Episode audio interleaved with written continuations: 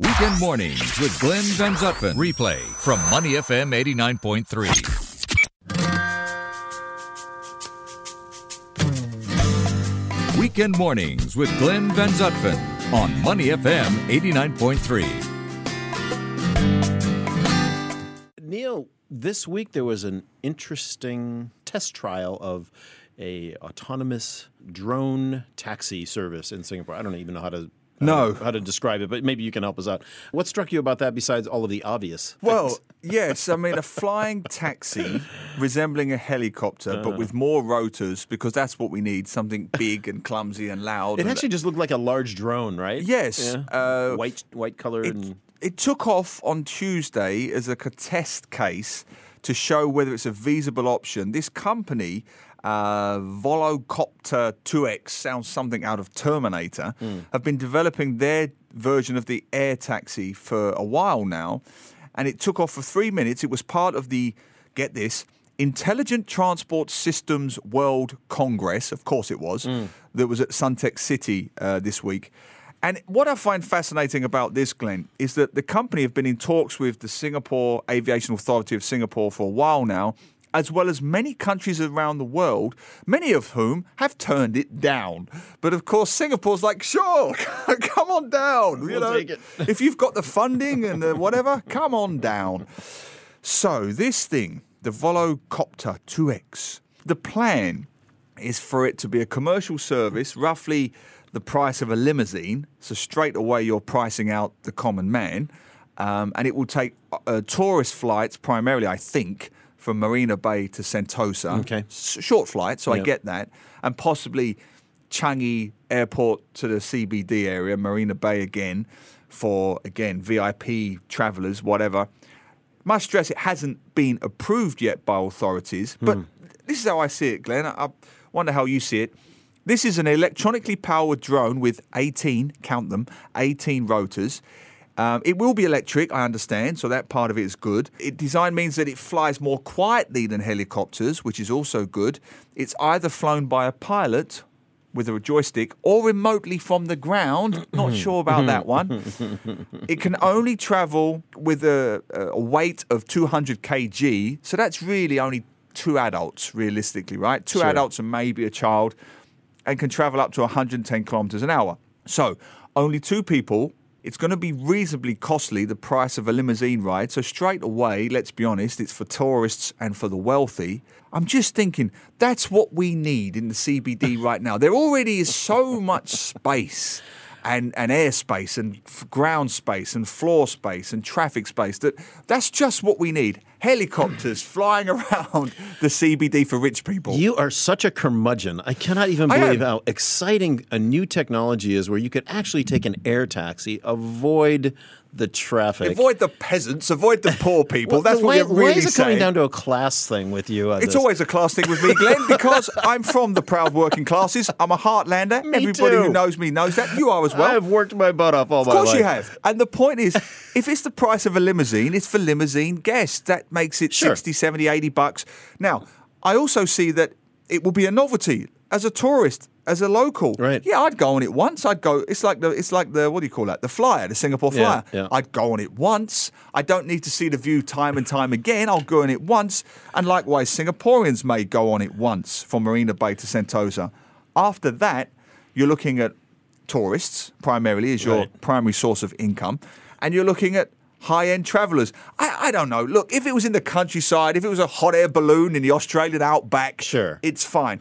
Do we really have the space? Do we really have the noise control? Fair enough. Fair That's enough. all. And and you know even the the guys that were in charge of the say they they all recognize that there are a lot of different items here that have to be considered. Right? What do you do about the infrastructure? What do you do? Where does it take off? Where does it land? Exactly. It needs space. We all know that. Um, but I think as a test bed, it's quite interesting. And you got to start somewhere, right? With these things. Yeah. Um, and Singapore, of course, as you know, over the decades has has pride taken great pride in the fact that they have allowed different types of technology to be tested here um, in a way that cannot be tested maybe in some other in some other places. This one obviously needs a lot of regulation around it. You know, the air the air corridors and the various uh, different things that would have to come and follow this sort of thing. I think it's really exciting. I, you know, there is that comment that okay. Right, you know, at the moment, the last place that we can still count on there being sort of relative peace and quiet is directly above us. Exactly. In the sky. And now we're turning it into Back to the Future. and and you know now if we start you know this this kind of stuff uh, you know drone drone taxis then that's going to go away might add a certain level of stress to people but who knows right Yeah, give it a try. But you make a good point about the space in the sky. Without getting too, you know, hippie about it, there is something to be said for that. I mean, I saw this uh, optometrist once. This he, he was more than that. I forget the exact term, but he was a he was a real eye specialist. And I asked him that that question: Why does Singapore have, unfortunately? One of the highest myopia rates in the world. In fact, arguably the highest. You know, most of our children are wearing spectacles by the time they get to seven, eight years right, old. Right? right And he said there's a genetic component to it. I've heard yes. Asians are more predisposed to myopia. That's a part of it. The study thing also. The third factor that takes Singapore over the edge of other Asian countries is what? Any ideas? no We don't train the eye often enough to look far oh because we oh. don't have to. Because we literally can't. Oh, that's and it's a fair point because if you Yeah. we're walled in, if you step anywhere in Singapore, your distance, your eye range is never realistically going to be more about twenty or thirty Sure. meters before you're blocked by another apartment block. Yep. and so on and so on. So he used to say to me, in all seriousness, because my myopia really increased once I got to Singapore. I wear lenses or glasses all the time, and he said to me, literally, I have a, like most Singaporeans, I have a block facing mine. He said, look through the gaps. Train your eye like you're Hmm. like you're focusing a telescope. Train your eye on the furthest point you can. Yeah. Do it every 20 minutes away from your oh, laptop. that's and I do it, and since then my eyesight hasn't deteriorated any further. He also says, very John Lennon, look up at the sky. and, and and true, I always say this to young Singaporeans: look up at the sky, train your eye to look as far away as possible to, to try and hold off that myopia. Now we're going to have helicopters everywhere. so, look at that helicopter! Look at that helicopter! I know it's not really going to be like that. And yes, all jokes aside, why not test it? Let's have a look. Let's Yeah. let's set up the helipads. But the key point that you mentioned there, Singapore already has very strict laws when it comes to drones. Absolutely. We had and for very understandable and, and the aircraft security. and the aircraft corridors as well yeah, obviously for strict Yeah. economic and security and aviation reasons. We have a we have a small country. We have thousands of planes coming into one of the world's busiest airports all the time. So we have, as you say, very controlled air corridors, very strict security. There's been uh, already a number of fines imposed for drones that flew over the wrong Yeah, areas. yeah. So all of this obviously will have to be taken into account. Let's have a go. I mean, if you stick it on a helipad in Sentosa and you fly it somewhere around where the port is now, but won't be for much longer, Mm, around Marina Bay, you know, why not? You know, I think the tourists will like it. I think it's interesting. You know, when, when I remember back in my days in Hong Kong, and the Peninsula Hotel on Kowloon side has a helipad, and they offered helicopter trips back and forth between the airport and town, right? Right. For for the well-heeled, obviously, it's a, it's not a it's not a something for the masses. But you know, could there be could there be something like that where somebody who is a tourist coming in to Changi then takes their helicopter, you know, drone uh, to their hotel you know, at the Shangri La or something like that, right? So something that would take 20 or 30 minutes, maybe they can do it in five or 10. Possibly. I don't The- know. The positive argument is you're taking one extra limousine, one extra Chrysler, or whatever it may be, off the road. Mm. So that's the positive. My negative would always be in the age of of our environmental obsession, and quite rightly so, we might not like it, but the more bodies we can put into one vehicle, be it a bus, a train, or a water taxi, the better. Now that's the thing I would that's the point I would make. We we've tried for many, many years to to really increase our water taxi services, and it just hasn't taken off. Yeah. In the 20 years that I've been here, we have a river that has been the lifeblood of Singapore since since the Bugis traders. It's the reason Raffles landed here, docked here in the mm. first place, mm. was the Singapore River. Mm.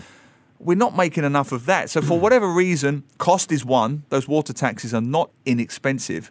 And they're still a lot cheaper than I think a helicopter would be. I would I would primarily focus more on that. Move bodies around the water from here to here. You know, you'd get on at Robertson Quay, you get off at your your CBD tower block in uh, Raffles Place. That would be my priority. But I, look, if it let's just say if it takes one or two rich guys out of the traffic jams, it's not the worst thing I've heard in the Well, world. hey, and don't forget, you know, back at the turn of the century, going into the 1900s, automobiles were only for the very wealthy, right? True, very true, And that became democrati- democratized very quickly. So, is there a possibility that technology, whatever the new technology is, like this one, could it eventually some Yeah, yeah. you know be something for the masses? Maybe, but you've depressed me now, Glenn, because you've brought in the car analogy, and I always say that I am the blacksmith of the 21st century because I am a writer of books. And I say I am that blacksmith watching the Model T Fords go past as I shoe another horse, going, ah, they'll never take on.